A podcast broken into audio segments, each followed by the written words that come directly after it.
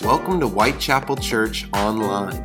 You're currently listening to preaching from our Sunday services.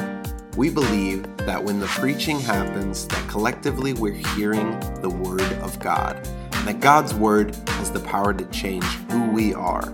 We also believe that God can meet you right where you're at, and that He has a word specifically for you. We hope that you enjoyed today's sermon, and we would love to have you at an in person service. Head over to whitechapelchurch.com to get more info. Enjoy the sermon and be blessed.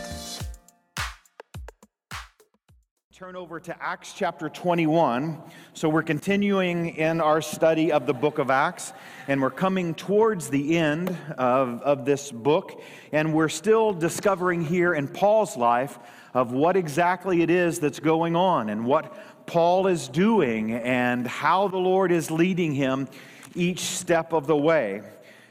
And so, um, I want to just start this morning, though, by going back and sharing a bit of the song that we just sang, because I want you to grasp that and I want you to catch that song. Um, towards the end of this song, I didn't have it open on the song, but I want you to, to grasp this. Because we sang the words, and uh, it's hard to catch the word sometimes. It says, When everything around me's shaken, I've never been more glad. Now, I don't know about you, but I don't always live this, these words. When everything around me's shaken, I'm usually not glad. I'm not the one that defaults to, oh, this is great. Everything around me shaken. I'm just going to be glad and I'm just going to be happy in this. Uh, but we sang these words, right? And we raise our hands in worship and we say, Yep, God is faithful. And even though everything around me shaken, I'm still going to be glad. So I was wrestling this past week. Uh, we had a chapel on Thursday, and in our chapel service, something uh, that Pastor Brooke puts together periodically for us is a, a chapel panel. And so she'll, she'll choose some experts. I don't know why I was a part of this panel. Um, I was the one, I think, bringing the experts back to normalcy for the rest of us here. But one of the questions in this panel that um, she actually gave us to answer uh, the, the, students will put together some questions that, that has been on their mind. And one of those questions is a great question. It says, whenever, why is it that good things happen, or why is it that bad things happen to good people? Why do bad things happen to good people?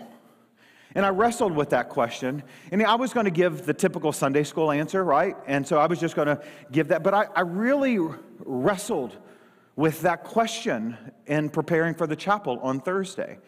Because I wanted our kids uh, that were a part of chapel to stand on the truth of God's word. And I wanted them to not to just have this typical Sunday school answer that's going to make us all feel good and it's, we're all going to feel happy and, and everything's going to just be great. But instead, I wanted them to actually get the truth of God's word. And so I wrestled with this question. I, I read some blogs, I read online, uh, I, I got into the scripture, and I wanted to see what the early church actually believed about this. And then as I answered that question later that afternoon, it, it hit me. This is what we've got to talk about on Sunday morning. Have you ever experienced a moment in your life that you think that God is confused? You don't have to raise your hand. Um, like you just think, God, what in the world is going on? Like, are you confused? Like, I know that God is sovereign. I know that God is always in control. We stand on the truth of God's word that He gives us the government, the rulers that we actually need. But come on, God. Like, it just seems like sometimes I think you're confused and the world is actually spinning out of control. Like, you, you see it this week that that the country of Israel is attacked. You see what's happening in Russia and uh, the Ukraine. We see what's going on in other parts of the world. And we just start to think, man, God, are you really in control? Why is all of this bad stuff happening? And Bad stuff's happening to bad people, and bad stuff's happening to good people. And it seems like, I mean, you can look it up, a number of believers are getting killed for their faith, even right now as we gather here in this morning. Like, are you confused, God? Like, are you really in control with everything? And if you are in control, then why do you allow bad things to happen to good people? But then to bring it into our own lives, Every one of us have experienced things that has shaken our faith sometime. Maybe it's a phone call from a doctor. Maybe it's tension in a relationship that causes somebody to walk away from the relationship. Maybe it's a crazy unexpected bill that you're just like, what in the world? I do not have any more funds for the. Every one of us have experienced those things. And the human nature, the default for the flesh in each one of us, if we'll be honest with ourselves, regardless of how strong you are in the faith or how long you've walked with the Lord, sometimes that default for us is God, are you confused? Because this was not in the plan that you and I had actually discussed. This isn't in the Lord ordering my steps that I read in the scripture that I just think, oh, yeah, I'm going to go into this pit and everything around me shaken, but the default in me is I'm just going to be glad and I'm just going to be happy and I'm just going to live in that. What do we do in those moments? You know, Acts chapter 21 is that moment for the Apostle Paul. We've been studying about Paul's life, and we look back across Paul's life and we see how God has miraculously used him time and time and time and time again. But God keeps saying to Paul, You have to go to Jerusalem. And in this passage of scripture that we're going to read in Acts chapter 21 today, God, uh, we'll go back to 20 and, and, grab this because it directs us in 21. Uh, but God says to Paul through the Holy Spirit, is everywhere you go, and at the end, you're going to experience prison and you're going to experience these hard times.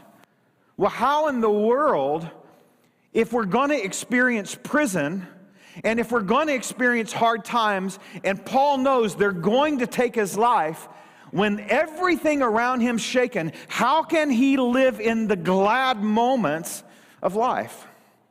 Like, I don't know about you, but there are parts, I'll, I'll go to, um, to Jacksonville, where we used to live in Jacksonville. Melissa was born and raised in Jacksonville. I met her there. I lived there for 13 years. But there are some parts of Jacksonville that you do not go to. And the reason you do not go to that parts of town is because you might risk your life in going into those parts of town. But what the Apostle Paul is doing in this moment is he's saying, I'm going to go to Jerusalem, and when I get there, I know that they're going to take my life. But yet he's glad, and he's doing it out of obedience to the Lord. We have to ask ourselves why is it that bad things happen to good people? And we have to resolve that inside of us. Have you ever read in the book of Job, chapter 14, verse 1? It says, Mortals born out of woman, that's us, every one of us, are a few days and full of trouble. Have you ever lived that scripture? Yeah. Few days and full of trouble.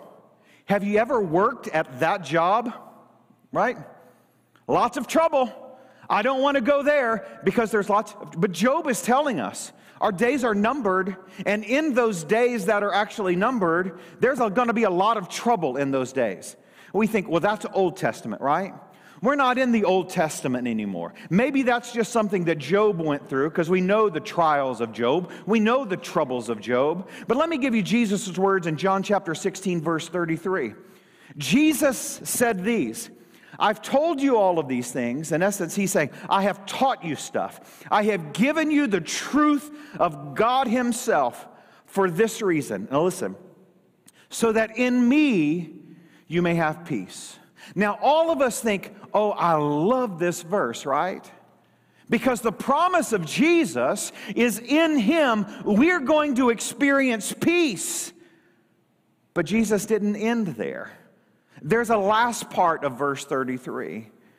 Jesus said, In this world, you will have trouble. Well, thanks, God, right? I'm all for the peace part. I'm all for the joy that we sang about this morning. But I'm not all for the troubles, and I'm not all for the part that says everything around me is shaken. And then Jesus gives us the hope that we actually need as his sons and his daughters when he says, But take heart, for I have overcome the world. He says, In the world, there's going to be troubles, but don't worry about that because I have already overcome the world. And we live out Paul's life, or we read about Paul's life in Acts chapter 21. Would you follow along with me? We're going to read at verse 17. We're going to read through the end of the chapter. Last week, uh, we read the beginning of Acts chapter 21, verse 1 through 16. And then now we'll finish this up. Verse 17 of Acts 21. When we arrived in Jerusalem, the brothers received us warmly. The next day, Paul and the rest of us went to see James, and all the elders were present. Paul greeted them and reported in detail what God had done among the Gentiles through his ministry. And so let's stop here for just a second and rethink Paul's life. So, Paul has this knowledge from the Holy Spirit that he's going to go to Jerusalem, he's going to get arrested, and Paul knows that he's going to have to give his life for this. They didn't drag Paul, they didn't arrest Paul and haul him off to Jerusalem. Paul was just obedient. The Holy Spirit said, Go, and Paul went. He gets there, he finds the elders of the church. He tells them what's taking place from these three missionary journeys that he's been on and how thousands of people have given their life to Jesus. And it excites the believers. They're overwhelmed. They were warmly welcomed. And then, verse 20, it says, When they heard this, they praised God. They were excited because countless people had given their life surrendered to Jesus Christ. Our brothers and our sisters is what they actually became. And then what we begin to see through the works of Paul is people giving their life to Jesus as a result of Paul's ministry started having children and grandchildren and great grandchildren, if you will, in the spiritual faith. Believers started leading other people in relationship, and then those people went out and shared the gospel. And so there's this great uh, spiritual ancestry that is actually being built here, all out of Paul's relationship and walk with the Lord. And it overjoys the elders and the believers in Jerusalem when Paul arrives there. It says, Then they said to Paul, You see, brother, how many thousands of Jews have believed and all of them are zealous for the law. They have been informed that you teach all the Jews who live among the Gentiles to turn away from Moses, telling them not to circumcise their children or to live according to our customs. What shall we do? They'll certainly hear that you have come. So do what we tell you. There are four men with us who have made a vow. Take these men, join in their purification rites and pay their expenses so that they can have their heads shaved. Then everybody will know that there's no truth in these reports about you, but that you yourself are living in obedience to the law. As for the Gentile believers, we've written to them our decision that they should abstain from food sacrificed to idols, from blood, from the meat of strangled animals, and from sexual immorality. The next day, Paul took the men and purified himself along with them. Then, when he went to the temple to give notice of the date of which the days of purification would come to an end, and the, and the offering would be made for each of them. When the seven days were nearly over, some Jews from the province of Asia saw Paul at the temple. They stirred up the whole crowd and seized him, shouting, Men of Israel, help us! This is the man who teaches all men everywhere against our people and our law and this place. And besides, he has brought Greeks into the temple area and defiled this holy place. They had previously seen Trophimus, the Ephesian, in the city with Paul and assumed that Paul had brought him into the temple area. The whole city was aroused, and the people came running from all directions, seizing Paul They dragged him from the temple, and immediately the gates were shut. While they were trying to kill him, news reached the commander of the Roman troops that the whole city of Jerusalem was in an uproar. He at once took some officers and soldiers and ran down to the crowd. When the rioters saw the commander and his soldiers, they stopped beating Paul. The commander came up and arrested him and ordered him to be bound with two chains. Then he asked who he was and what he had done. Some of the crowd shouted one thing and some another. And since the commander could not get at the truth because of the uproar, he ordered that Paul be taken into the barracks. When Paul reached the steps, the violence of the mob was so great that he had to be carried by the soldiers. The crowd that followed him kept shouting, Away with him! You can read the rest of the chapter there, are just a few verses there. And we see that there's this great mob whenever they actually find out that Paul is who he actually is. And some people are quite up, uh, upset that here is this man that are teaching Jesus Christ.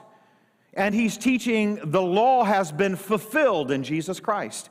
And we no longer have to live under that law, but instead we can live in relationship with God and in filled with His Spirit so that we can experience God's presence every single day. This was the message of the Apostle Paul. And there were some people that were very upset that Paul had now come back to Jerusalem. If you'll notice in that last section that we actually read, one of the things that is said about Paul, some people said one thing and some people said something else. And I want to point this out because what you have to be resolved before we actually get to a conflict in life or struggles in life or those hard moments in life where bad things happen to good people, before we ever get to those moments, we have to know who we are in Jesus Christ. We have to know that we are his sons or his daughters, that we are his children, and that he is our father. We have to be resolved of our identity in who he says he is. Because here in the attack of the enemy, some people are saying one thing and some other people are saying something else. And what God has revealed in the end of uh, Acts chapter 21 is that the liar, the enemy, will constantly bombard us with things to lead us off of mission. But Paul was determined of what God had told him, and he was going to walk forward in that despite the hardship and despite everything around him actually being shaken. The enemy is a liar. And his mission is to raise up some people to say one thing and raise up some people to say something else against you. But you have to know the truth that he's actually spoken over you. And so before you get to those hard moments in life, we have to do the hard work of knowing who we are in Jesus Christ.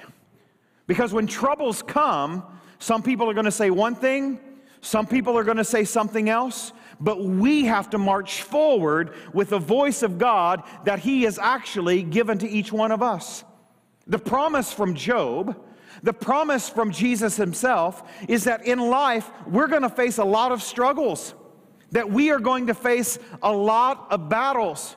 And in Paul's life, and sometimes in our life, it's just one thing after another, after another, after another.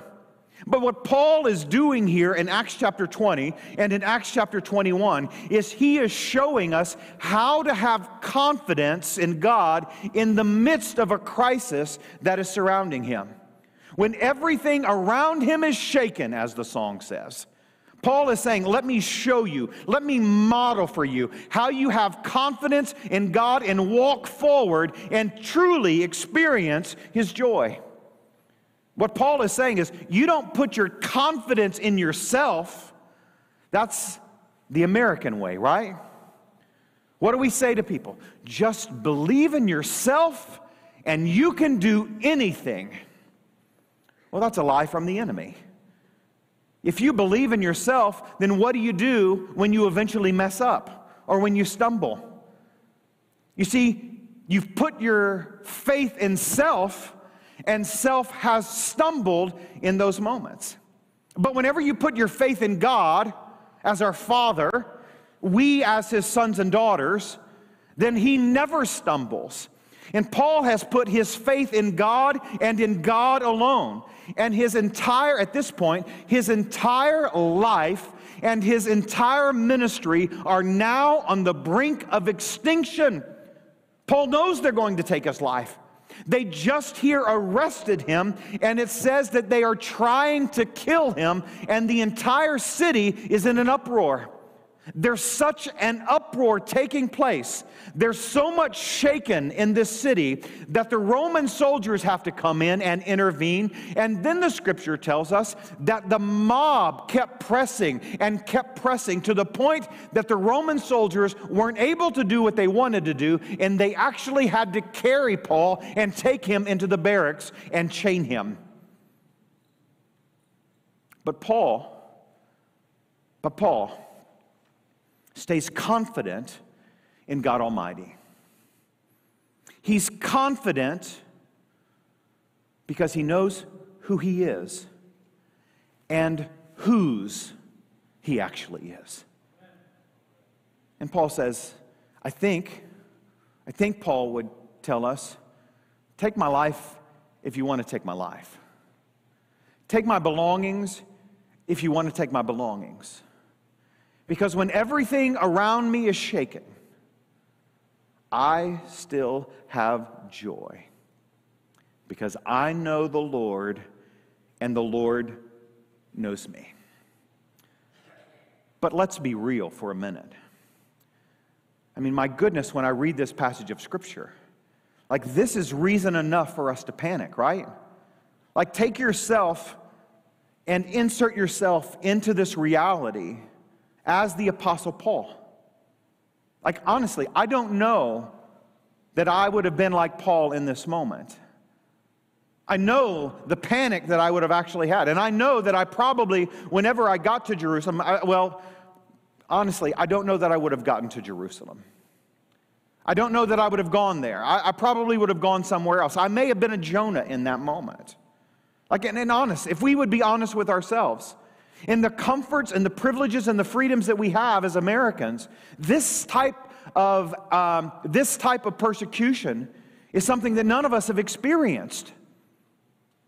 They were killing Paul here. After Paul had already had attempts on his life two or three additional times on his missionary journeys. But Paul is not panicking. What would what would you do in this situation? Or what would you do if you heard some threatening news that affected your future or maybe your entire life? We have to see what Paul did here. And in Acts chapter 27, I've highlighted the very end of that verse because we have to see what Paul did. He goes to the city. He knows he's going to get arrested. Uh, the, James and some of the other elders actually give him some insight. And look what Paul did. The last part of Acts 21, verse uh, 27 says, Paul, they saw Paul at the temple. Paul went to church. Paul went to the, the, the meeting place with the believers. I don't know that that would be my action. I don't know that that would be my steps. If they're coming for me, I don't know that I'm coming to 1730 South Ridgewood Avenue in South Daytona. Like, if they're to take my life, I'm, I may be going the opposite direction. But what was Paul's response? Paul turned to God. Paul trusted God in total 100% in this very moment to the point that he actually went to the temple knowing that there would be some people at the temple that were committed to the law above a relationship with Jesus Christ, and they would then uh, bring about the chaos that would eventually lead to Paul being arrested. But you know what Paul did? He didn't run from God, he turned to God. Why was that the case? Because long before that moment, Paul had already resolved this with Jesus Christ. Paul had already sat in the presence of, the God, uh, of God. Paul had already wrestled in prayer and in studying the word. Paul had already had a conversation with God about this very moment. It happens in Acts chapter 20. If we go back to Acts chapter 20, let me put up verse 22, 23, and 24 for you. This is what Paul says. And now, and I've highlighted a couple of things that I want you to catch from these few verses. We talked about these two weeks ago. You can go back and listen to that, but I didn't break down this, these verses specifically until this moment because I want you to catch the resolve that's in Paul's heart. But he had done the work uh, days, maybe even weeks before that. Acts chapter 20, verse 22, 23, and 24. And now, compelled by the Spirit, compelled by the Spirit, Paul went into the tension. Despite my, I'll, I'll, confess, I won't bring you into this, but I think it's the majority of us, despite our natural reaction is to turn away from the tension. Paul's going with God. He's just going to go with God because he's compelled by the Spirit. He says, I'm going to Jerusalem not knowing what will happen to me there. Not knowing what's going to happen to me there. Now, he has some sense of what's going to happen, and we see that in Paul's actual conversations here. But he doesn't know. He's like, I'm just blindly walking with the Lord. Have you ever used those words? I'm just blindly walking with the Lord. There is some truth to that. But in honest, in honesty, Paul's not walking blind with the Lord. He has resolved, he's now compelled by the Spirit.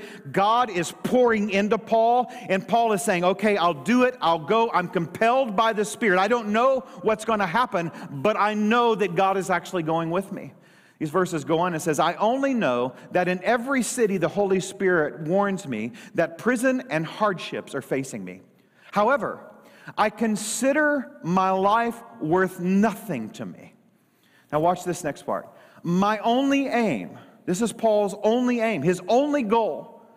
He said, I don't care if it's prison, I don't care if it's the comforts of being with the believers. I don't care if it's a lot, I don't care if it's nothing. Paul's like, I don't care. My only aim is to finish the race and complete the task the Lord Jesus has given to me. Do you see Paul's resolve in his heart? Knowing that everywhere he goes, the Holy Spirit says there's going to be problems, there's going to be prison, you might get beaten to the end of your life, but his only aim is forget about all of that stuff and to finish the race and the task that the Lord Jesus has actually given to him. In church, I believe that the Holy Spirit has given us a mission as a refuge of grace to be this resolved in our heart that whatever struggles, whatever hardship, and no matter what the world looks like, if we feel that it's actually spinning out of control, the resolve that we have to have, our only aim must be to finish the race and the task that the Lord Jesus actually has for us. So the question has to be what is that task? What is that task? There are some amazing people that are a part of this church. And if we look back across our 92, 93 year history of this church, or 90, 91 year history of this church, there have been some amazing, amazing people, some pillars of the faith that have been here. And while they can give us some clues of what the task actually is, I believe that the task is revealed when we are in relationship ourselves with Jesus Christ. And that resolve that Paul said, my only aim is to finish the race and the task that the Lord Jesus has for me Paul knew that task because he had spent time with the Lord and the Lord had spoken to him. So Paul was able to get up and go in confidence. And that's where God wants each one of us to be as well. And so Paul has given us some direction here, some instructions of what we must have in order to actually do what God has asked of us, the task that he actually has for us. But do you know what this requires? It requires the mindset and the actions of the Apostle Paul. Paul humbled himself before God and other peoples. Paul humbled himself. So I want to ask you to write something, write something down if you would. Take a photo of it because this is the first step in living out Paul's life the, the, uh, the pattern that Paul has given to us here. We have to get ourselves out of God's way. God's will done God's way does not require our help. It doesn't. God doesn't need us. God doesn't need us. He chooses us. And there's a significant difference there. God chooses to use us. And the invitation from God is will you join Him in His work? Not will you go create something so that God can actually bless it. That's not how God works. God works, and we join God in that work that He's actually doing. And that's what Paul is doing. Paul is not saying, hey, I'm going to go over here to Ephesus or I'm going to go down to this. I, am going to go do all of this and I'm going to help God out and I'm going to do everything I can to try to bring people to God and I'm just going to go preach the gospel and, and I'm going to ask God to bless what I'm actually doing. That's not how. That's not how Paul ever worked, and that's not how he's working here in Acts 20 and Acts chapter 21. Paul sat with the Lord. The Lord revealed to Paul what the path was, and then Paul just went out and he walked in obedience.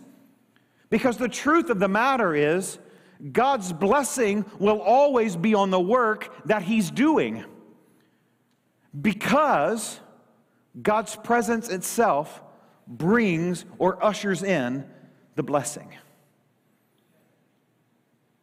So, Paul here is in essence, this is, this is my takeaway from this. Paul is saying, God, I'm just going to get out of your way. I'm not going to stand in the way of what you desire for me, for other people, or for anybody or anything. I'm just going to get out of your way. I'm going to spend time with you. I'm going to figure out how you're working, and then I'm just going to come and join you in that work. I'm not going to go out and try to conjure something up. I'm not going to go out and try to make something happen for you. I'm just going to follow you and join you in that specific work. And think about it. Paul didn't run away. God's work was hard and actually cost Paul his life. But Paul didn't run away from it. Instead, he ran into the will of God.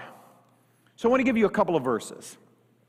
Thinking about hardships in our life thinking about hard moments in our life, thinking about those times that bad things, if you will, happen to good people.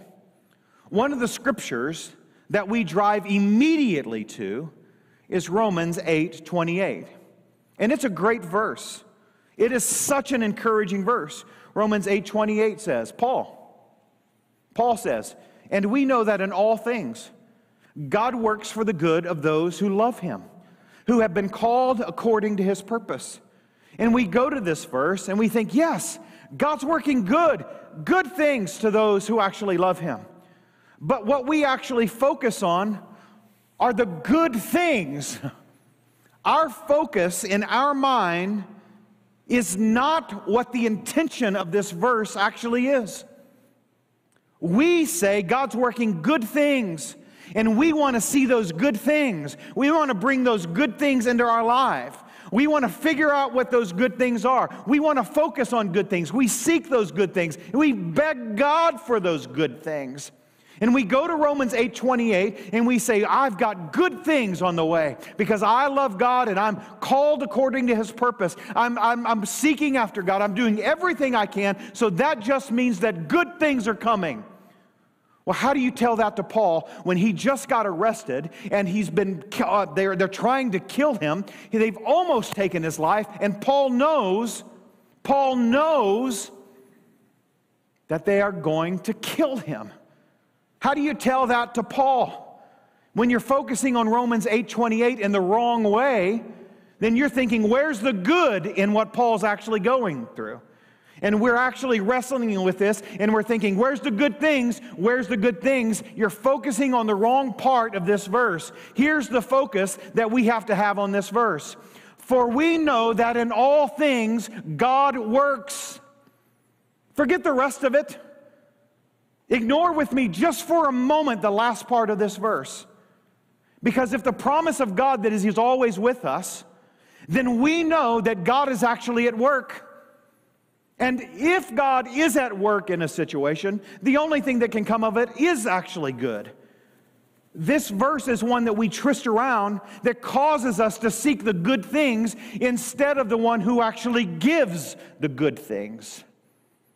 And in hard moments of our life, when it seems like our world is spinning out of control, when it seems like bad things are happening to good people, we start looking for the good things and we start searching for those things and we're looking under every rock, we're opening every door that we can find. Where's the good thing? Where's the good thing? When the truth of the matter is we should live the way Paul does and stop seeking the good things and start seeking the one who is good in and of himself. Paul says, God is at work. And listen, if God is at work, then good things do come. And this verse is important in its entirety, Romans 8 28. But we have to learn from this verse in everything, despite what we perceive in the moment as good or bad, God is at work. And what an encouragement that has to be for our soul. What peace it has to give us in our soul to know that in everything God is at work. When I get a good phone call from a doctor or I get a bad phone call from a doctor, God is at work. Whether I go home and it's chaos or peace, God is at work. Whether I've got 10 figures in my checking account or I've got 10 cents in my checking account, God is at work. And listen, this is what has to drive us, to compel us to the task that God actually has for us. Is God is at work, and the invitation from God himself is will you join him? Will you walk forward in obedience in the way that Paul has? If Paul was just looking for good things, if Paul was just looking for the good, he would have never gone to Jerusalem where they would arrest him and beat him and take his life. God was at work. And Paul said, I don't care what happens to me. If God is at work, then I just want to be where God is at. This is the resolve and a refuge of grace that we have to have. Because there are so many people that are outside of these walls that are living in chaos. And listen, they can't sing the song that we just sang this morning. I've got joy in chaos. They don't have joy, they just have chaos. And if we don't resolve to live the, the way the Apostle Paul has in this refuge of grace, then what happens is those that are in chaos latch onto us and bring us deeper into chaos. And if we step into chaotic moments of people that are living in chaos and we're living Romans 8:28 the wrong way and we're just looking for good things, then we will miss the work of God and we will miss his presence in every situation in our life. We have to resolve this morning what our focus is. Are you focusing on the bad things? That may be happening to good people or you yourself? Are you focusing on the mess or the chaos? Are you focusing on the junk that's just out there that you have to wade through from time to time? Are you focusing on Jesus Christ? Because it's only when you focus on Jesus that you will experience joy in chaos. Listen, I know it seems like sometimes that God is confused.